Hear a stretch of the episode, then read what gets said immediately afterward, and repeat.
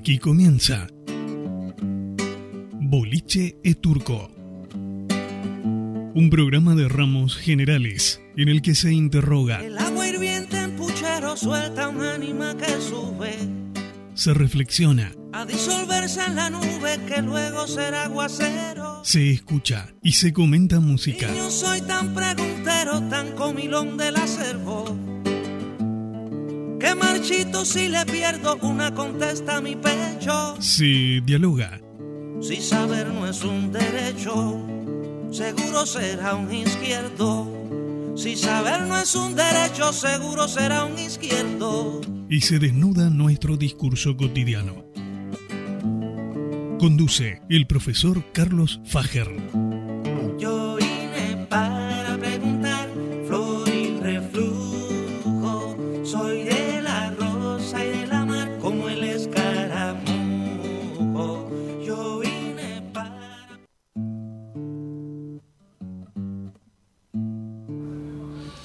Bueno, y sí, así con esta canción de fondo comenzamos este boliche y turco que como decíamos allí, bueno, con Carlos Fager, a quien ya le damos la bienvenida y los muy buenos días. Carlos, ¿cómo Bueno, le va? Bien, bien, Lucía, buenos días, buenos días, Gustavo.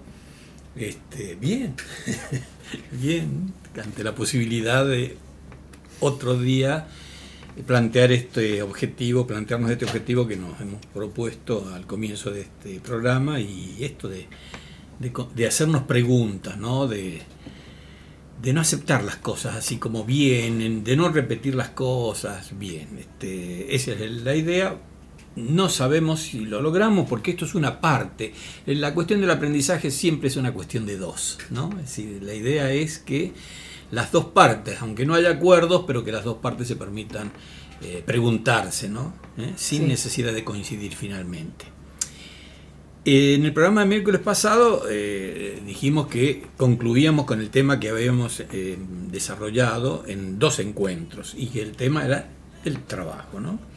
Pero decir esto que lo concluimos realmente es un disparate, después lo he estado considerando porque eh, la magnitud e importancia de ese tema no puede agotarse en una hora, que serían las dos medias horas del programa, no se puede agotar eso en, en dos medias horas, pero esa es nuestra posibilidad y, a eso nos, aferramos tratando de, de aprovechar eh, cada minuto para generar el espacio de reflexión que los oyentes deben llenar, ¿no? que ese es el objetivo del programa.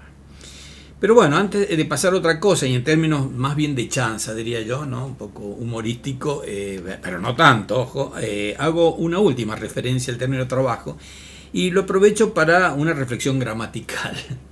Sí. Este, eh, escuchando repetidas veces las propagandas políticas que se ponen a consideración de la ciudadanía en los espacios cedidos eh, en los medios de comunicación, reparé en una de ellas que propone, ahora digo que, eh, yo te pregunto, Lucía, Bien. cuando se dice libre de contaminación, libre de chagas, libre de enfermedades, ¿qué se está tratando de decir? ¿Qué se dice con ese libre de... Mm, estoy pensando en el libre de humo también que lo hemos Claro, visto. ¿qué, qué- qué se pretende decir con eso? Eh, que el ambiente en ese, se- o en ese sector está libre de, bueno, O sea- primero, libre de humo de cigarrillo, libre Perfecto, de chagas. Pero, perfecto, pero ¿qué quiere decir libre de esto? Que no hay. Que no hay. ¿eh? Que no va a haber. O sea, la idea es terminar con eso. Entonces decir que algo está, li- está libre de significa que ya ha sido eliminado. ¿Cuántas veces a las personas las hemos escuchado decir estoy libre? Claro, bueno, es una manera Ya estoy también. libre. Bien. Eh, entonces, eh, en este caso, la propaganda, por supuesto, ni me importa quién lo dice, ni eh, obviamente el que hable es un candidato, dice, dice algo así como para construir un país libre de trabajo y de oportunidades. Pero, y está dicho así. Yo creo entender qué es lo que quiere decir, pero está o mal leído o mal puntuado, o sea, o no ha respetado los signos que le han puesto, lo que le han, los que le han escrito, Sí. o no le han puesto ningún si- signo. Entonces, ¿cómo hago para entender eso? Dije, este escuchó nuestro programa. Hay que liberarse del trabajo, es decir, un país, construir un país libre de trabajo y oportunidades, es decir, no más trabajo Y no más oportunidades. y no más oportunidades. Yo lo que creo es que se comió un par de comas ahí, porque en realidad lo que me parece que él quiere decir, un país libre. Pausa. Con oportunidades. Con oportunidades. Y o sea, con trabajo. Y oportunidades. De trabajo y de oportunidades. Entonces, y bueno, y esto uno parece que es un tema menor. No, no es un tema menor. Yo lo escuché, lo escuché de esa manera. Lo que pasa es que la gente ah, últimamente, yo creo que ni escucha. Directamente escucha con la camiseta, digo yo. O sea, ya no importa quién le habla. A ver, ¿quién habla? ¿A, quién, a qué partido pertenece o a qué sector pertenece? Y solo eso cuenta para eh, no escuchar nada y decir estoy de acuerdo, estoy de acuerdo. Y no importa lo que diga. Entonces, bueno, ojo, prestemos atención. Más allá que, insisto, esto es un problema desde mi punto de vista gramatical. Los, los romanos, cuando iban a ir a la guerra, algunos soldados romanos iban a la guerra, querían saber cómo les iba a ir. Como era, eh, no, no, no había fútbol en aquel entonces, pero sí, sí había guerras y muchas. Entonces solían consultar a los oráculos para que les dijeran cuál iba a ser su suerte en la guerra. Entonces los oráculos, que no eran ningunos tontos, le escribían en un papelito lo que les iba a suceder. Y en el papelito siempre decía esto, irás, estas palabras sin ninguna puntuación, irás, sí, volverás, no, morirás en la guerra. Esas eran las palabras, irás, sí, volverás, no, morirás en la guerra. Entonces, el tipo iba a la guerra, este, le iba bárbaro, él entendía que lo que le había escrito es, irás, sí, volverás, no. O morirás en la guerra. Ese lo entendía el que se murió en la guerra y los familiares iban a reclamar. Al que le iba bien, irás, pausa, si volverás, no morirás en la guerra. O sea que según donde se haga la pausa, el significado eh, cambia, es otro. Entonces, el que reclamaba le decía, no, mire, usted leyó mal. ¿eh? Y el otro, al que venía a agradecer, era porque había leído lo que había querido leer. Esto es la cuestión es así. Bueno, eh, hoy, hoy en familia eh, amanecí con cumpleaños, no el mío, pero eh, amanecí con cumpleaños. Y, este, este vicio que uno tiene, ¿no? De preguntarse, che, cumpleaños, ¿qué es cumplir año? ¿Por qué la gente dice feliz cumpleaños? ¿Qué es cumplir año? ¿Cómo entendés vos, Lucía, esto de cumplir año? Mm. Ah, te pusieron aprieto. Sí. Sí, sí, sí, verdaderamente. Bueno, y sí, eh, está bueno, está buena la pregunta para que nos eh, pensemos o reflexionemos o llamemos o nos llamemos a la reflexión. ¿Qué es cumplir años? Es, eh, bueno, viene por ahí la renovación, renovar... uno, porque ya se pone reflexivo, ¿no? Este, a medida que pasan los años, pero cuando uno es niño lo primero que, que quiere es, bueno, este, que, que, que nos vengan a visitar, pero con un regalo debajo del brazo. Claro, pero vos, vos te escapaste por otro lado. Vos te escapaste por otro lado, porque en realidad lo mío no era filosófico, ah. era estrictamente lingüístico. ¿Por qué decimos cumplir año? ¿Qué es cumplir? ¿Con quién cumplimos? ¿Qué es cumplir? ¿Y qué tiene que ver cumplir con año? ¿Ah? Mm.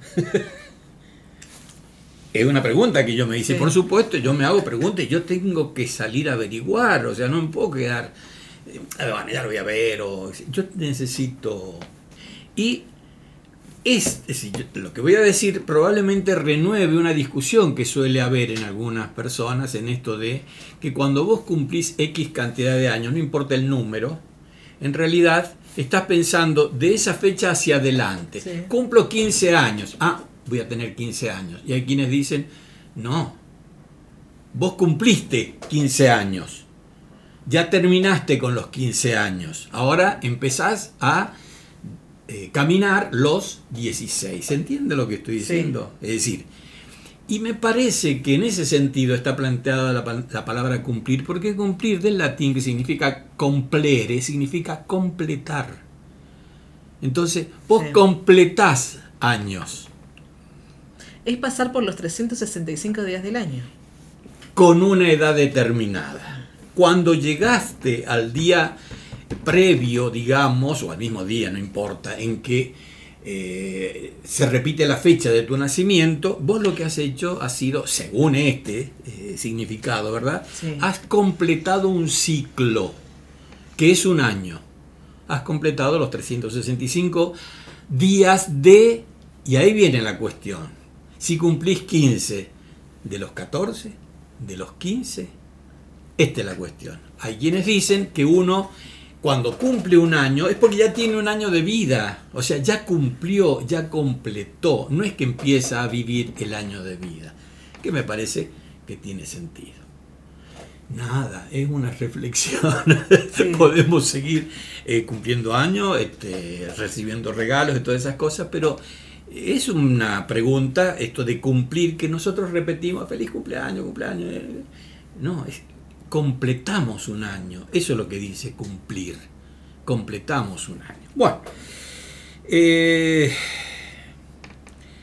la cuestión es que así como esa frase nosotros eh, repetimos muchas frases. En nuestra vida cotidiana nosotros repetimos frases este, o palabras, ¿no? Este, incluso, bueno, en esto del, del feliz cumpleaños es un saludo hasta en la misma palabra, cuando uno dice saludo, ¿qué plantea saludo?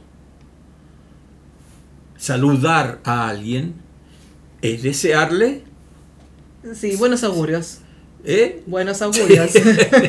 si estamos pensando en el cumpleaños. Pero vos, te o en los mails te me escapás con, los saludos. Te me escapás con los sinónimos. Yo te pregunto, fíjate qué sencilla que mi pregunta. Saludar, saludar. ¿Qué le estás deseando al otro?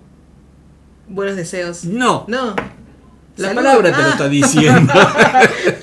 la palabra te lo está hoy me voy para lo sociológico. Claro, estás haciendo unas interpretaciones muy profundas y yo estoy muy superficial. Este, salud, me decían ahí desde la producción. salud, salud. Claro, de hecho así eran los saludos desde los orígenes, estamos hablando. Salve ¿eh? o ave. En, en, cualquiera de los dos este, casos es, te deseo salud, te deseo. ¿Eh? Curioso es que los, los, que iban a morir en la arena del circo decía salud César, o sea, si damos salud, los que vamos a morir te saludamos. O sea, ellos le, le, deseaban mucha salud a César, pero ellos iban a crepar en cualquier momento. Bueno. bueno, cuando levantamos una copa, eh, a, a esa esta sí enganchaste, ¿viste? Cuando levantamos una copa. Ahí está. Bueno, cuando estornudamos. Bueno, le deseamos salud, que no se vaya a enfermar, o sea, que, no haya detrás de ese estornudo una enfermedad. Bueno, ese, ese salud, cuando nosotros levantamos una copa, ¿qué estamos haciendo? Busquemos otra palabra ahí. ¿Qué hacemos cuando levantamos la copa y decimos salud? Un brindis. Eso. Me están soplando de la producción. Qué suerte que lo tenemos allá a Gustavo que nos está soplando. Bien, es un brindis. Y uno dice, ¿y eso de dónde viene esto del brindis? ¿Es una palabra nuestra? ¿Viene del latín? Bueno, no, mira, en esta oportunidad la palabra brindis no viene del latín. Esto es una tradición alemana, que es eh, una, expresión ¿no? de, de, formal, de deseo, que los alemanes utilizan y que nosotros la hemos armado para terminar diciendo brindis. Esto es, en los alemanes dicen bring dia es. ¿eh? Bring dia es, ¿no? Eh, y es, es decir, en real, cuando dicen bring, eh, dicen ich. Ich significa yo, ¿no? Ich bring dia es. Eso significa esto yo te lo ofrezco. Lo que sea que le dé, ese Ich bring dia es significa yo te lo ofrezco. Y eso es lo que nosotros después hemos trasladado y lo hemos convertido en brindis. O sea que eso es de origen alemán, ¿no? Ya veremos más adelante qué otras palabras tenemos de otras lenguas que no son el latín ni el griego, como muchas veces yo, yo digo, ¿no? Eh, pero vamos a avanzar con otras frases, pero primero... Sí. Primero eh, vamos a escuchar algo de música y quiero hacer una aclaración respecto de esto. Esto es una cantante española que yo escuché hace unos días, no la había escuchado nunca. Se llama María Peláez. Y ella cuenta, porque la escuché en vivo, ella cuenta que esa canción que ha compuesto y que vamos a escuchar ahora, ella surgió porque una vez vio esas marchas que hacen la gente en la calle con pancartas y mucho odio, y mucho odio. Entonces ella no entendía por qué la gente gritaba lo que gritaba y el odio que manifestaba. Y entonces, de eso que ella observó, surge esta canción, que se llama Que vengan a por mí. Que vengan a por mí.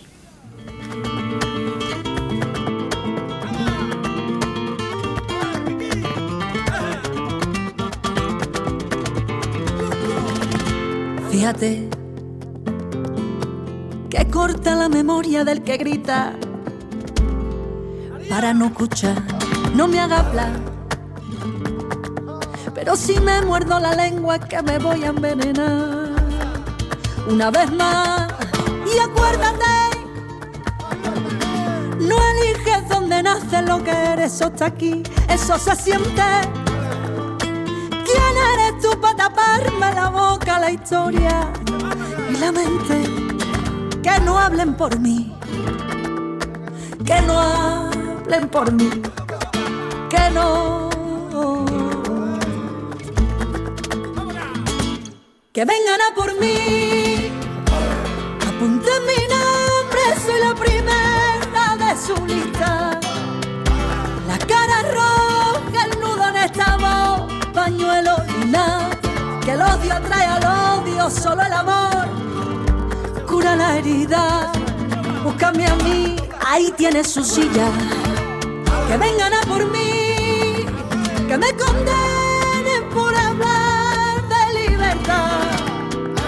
Si os ha quedado bonito este país para vivir, si aún queda corazón, no me muevo de aquí, que no, que vengan a por mí, que vengan a por mí, vengan a por mí, que vengan a por mí, que vengan. Bueno, lo que estábamos escuchando allí era a María Pelae, que vengan a por mí. Sí, ese, ese a por Sí. mí es una forma muy típica de, de España. Ah, bien. Vamos a por ellos. No dicen vamos por ellos, dicen vamos a por ellos. Bueno, que vengan a por mí. Hay fragmentos que a mí me gustaría que pudieran ubicarla y escuchar bien esa canción, ¿no? Este, cuando dice qué corta la memoria del que grita, ¿no? Este, para no escuchar, no me hagan hablar. Hay otra parte donde dice que vengan a por mí, que me condenen por hablar de libertad, si os ha quedado bonito este país para vivir. ¿eh? Si os ha quedado bonito este país para vivir, si aún queda corazón, no me muevo de aquí, que vengan a por mí. Les sobra agua y tienen sed. ¿eh? Es decir, como que tienen y aún así este, quieren, quieren más, ¿no? Tienen sed de venganza y no saben ni por qué. Bueno, estos son algunos fragmentos de una canción que es un poquito más larga, pero no tenemos mucho tiempo para escucharla completa. Sugiero que la busquen. Bueno. María Pelae, no Peláez, ¿eh? María Pelae, este, y escuchen esa canción que, completa que es muy bonita. Bueno, decía que iba tratar alguna de las frases, así como el feliz cumpleaños. este, vamos a cambiar ahora en este boliche. Eh, Estaba recordando ese inolvidable diálogo entre Daniel Rabinovich y Marcos Munstock, los integrantes de ya desaparecidos ellos dos de Lelutier, ¿no? Este, iniciando el sketch El negro eh, quiero bailar. El negro quiero bailar. Empieza con un malentendido, en realidad están en un loquero ahí y se juntan dos que suponen ser médicos, pero están más locos que los pacientes y se mantiene un, un diálogo que es muy loco realmente. Yo voy a tomar nada más que un fragmentito solo para sacar Bien. una frasecita. Eh, Daniel Rabinovich dice, también había que poder respetar a los demás, porque cada cual podía hacer de su vida lo que se le diera la gana, ¿no? Pero no había tu tía. No, o sea, no había tu tía. Bueno, mi tía sí que había, ¿no? Y ella era la que nos daba cuando nos portábamos mal. En realidad él juega con esto, tu tía, mi tía, sí, bueno, y mi tía sí, ¿no? Este, bueno, en realidad la frase, no hay tu tía, no hay tu tía, que, ¿qué queremos decir con esa frase? Vos la habrás escuchado. La escuché en algún momento así, pero mm, años anteriores. Ajá. Y no te dice nada. Mm, No. no. No, cuando en realidad eh, uno dice que quiere conseguir algo y hace todos los esfuerzos y qué sé yo, pero no hay tu tía. O sea, cuando algo no se consigue porque alguien decide que no, que no es posible. No, no hay tu tía, no hay tu tía. Porque es muy caro, porque le falta algo. Por lo Octavo. que, claro, por lo que sea, no es posible, no hay tu tía. ¿eh? Nosotros decimos, "Y no, no, no hay tu tía. Ahora, fíjate vos ese no hay tu tía, que vaya a saber lo que uno piensa cuando no hay tu tía. Fíjate la historia de esa frase. Eh, durante la Edad Media, al no haber centros de salud, eh, los conventos cumplían las funciones que posteriormente cumplieron los hospitales. Curaban las heridas de quienes eh, golpeaban las puertas reclamando ayuda. Y aquí viene la, eh, reflexionar, viene bien reflexionar sobre el nombre que usamos para referirnos a esas casas de salud, hospital, porque está ligado a las funciones de los conventos que ellos tenían por aquellas épocas, dar hospedaje. Hospital, dar hospedaje a los peregrinos y a los heridos en las batallas. Hóspites. ¿eh? Hóspites son los, los que se hospedan, ¿eh? los huéspedes también, son distintas formas para referir a lo mismo. De ahí viene la palabra hospital. ¿Y con qué trataban a los heridos? Porque no eran hospitales. ¿Con qué trataban a los heridos? Los monjes usaban un remedio que resolvía bastante bien los problemas más frecuentes y se llamaba, según los árabes, altutilla. ¿eh? Altutilla. Es una voz árabe.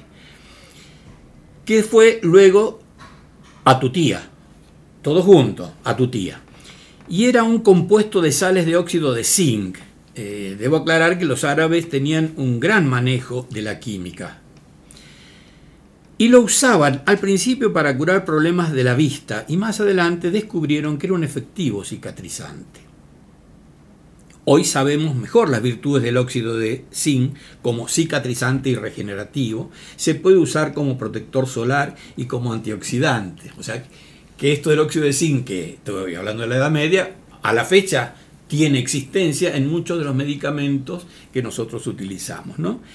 Eh, entonces, pero claro, eh, no era milagrosa. Este, si la herida era muy profunda y se corría el riesgo de la gangrena o infección, el serrucho era más requerido que la tutía. Había que cortar. Este, la amputación, que significa podar, demandaba cortar el miembro infectado, pero desde una parte que estuviera sana.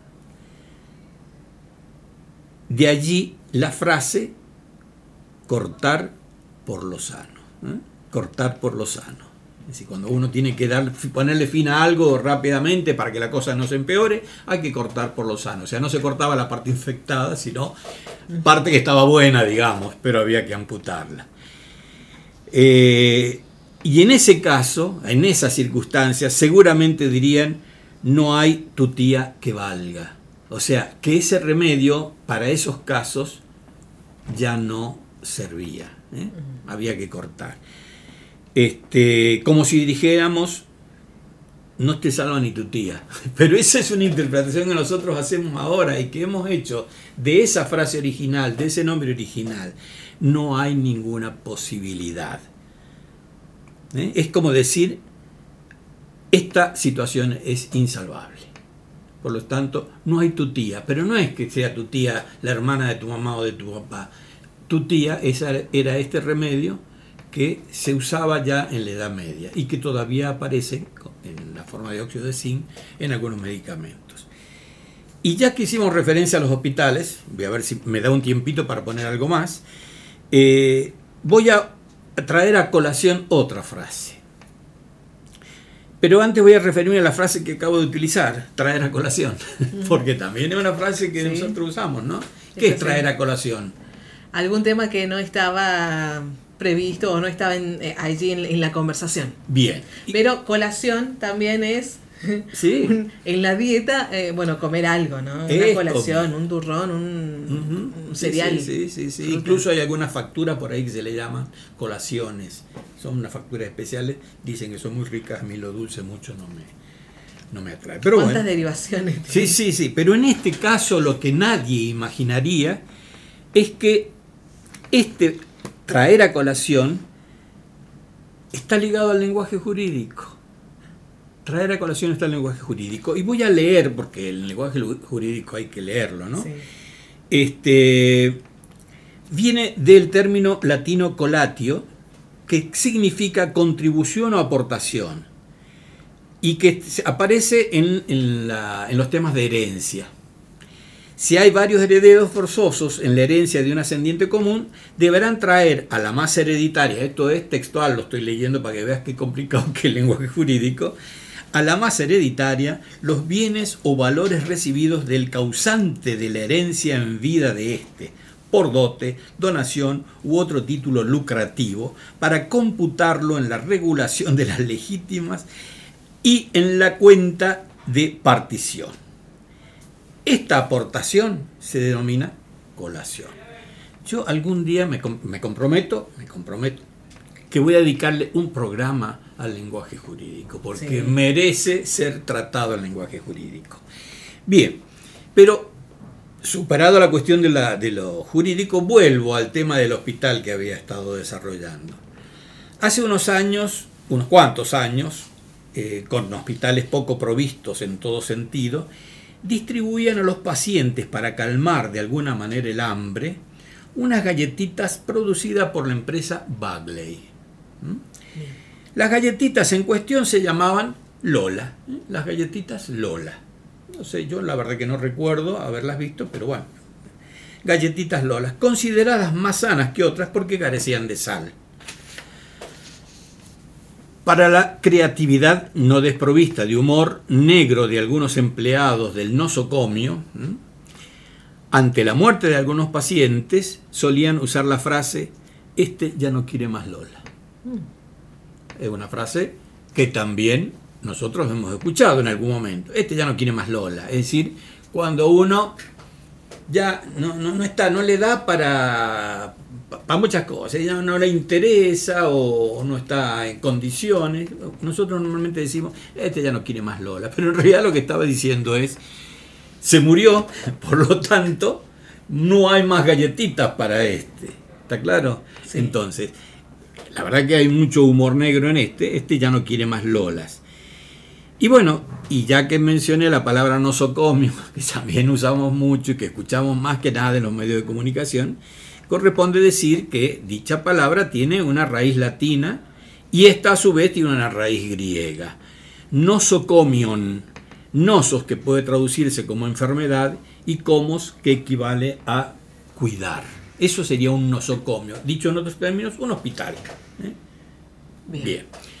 Y ya para eh, ir cerrando, porque más tiempo no tenemos, dentro del mismo ámbito, si tomamos en cuenta un término de la frase pestes, ya vamos a ver cuál es la frase, pero el término en cuestión es pestes, quiero que observen qué curiosa mutación ha sufrido la frase original para llegar a esta que ahora voy a decir. Hablar pestes. ¿Qué es hablar pestes? Hablar mal de otra persona. Exactamente. Hablar peste es hablar ah, mal de otra persona, ¿no? Es habla peste de Bueno, el paso previo para llegar a esta frase fue otra. Decir pésetes. ¿Mm? ¿Te parece que es parecido? No. no. Es decir, hablar pestes antes era decir pésetes. ¿Y qué son pésetes? Ahora lo vamos a ver surge de una forma de insulto en el que se repetía muchas veces que te pese, que te pese.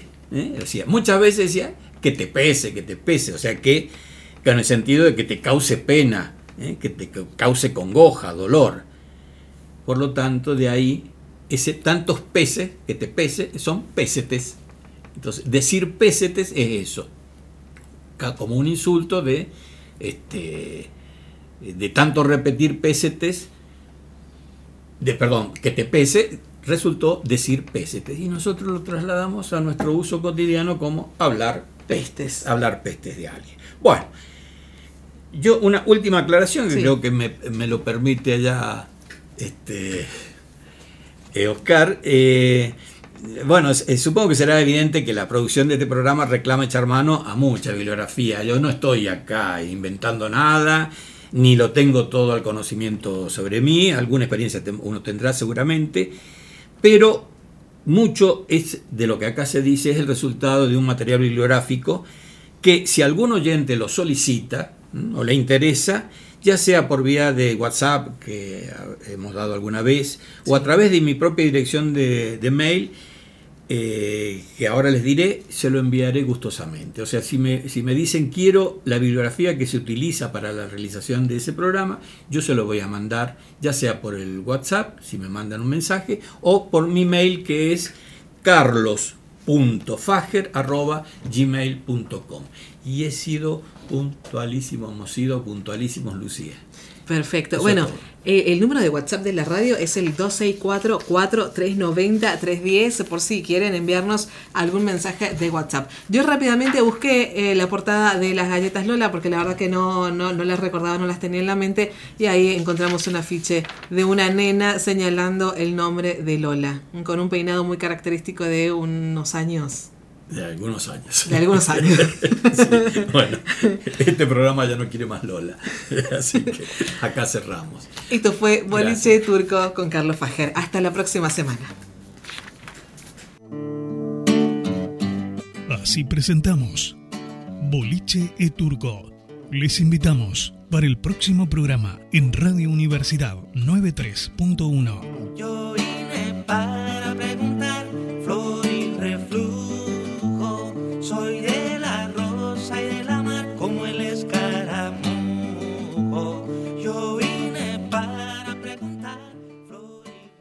Twitter, arroba UNSJ Radio.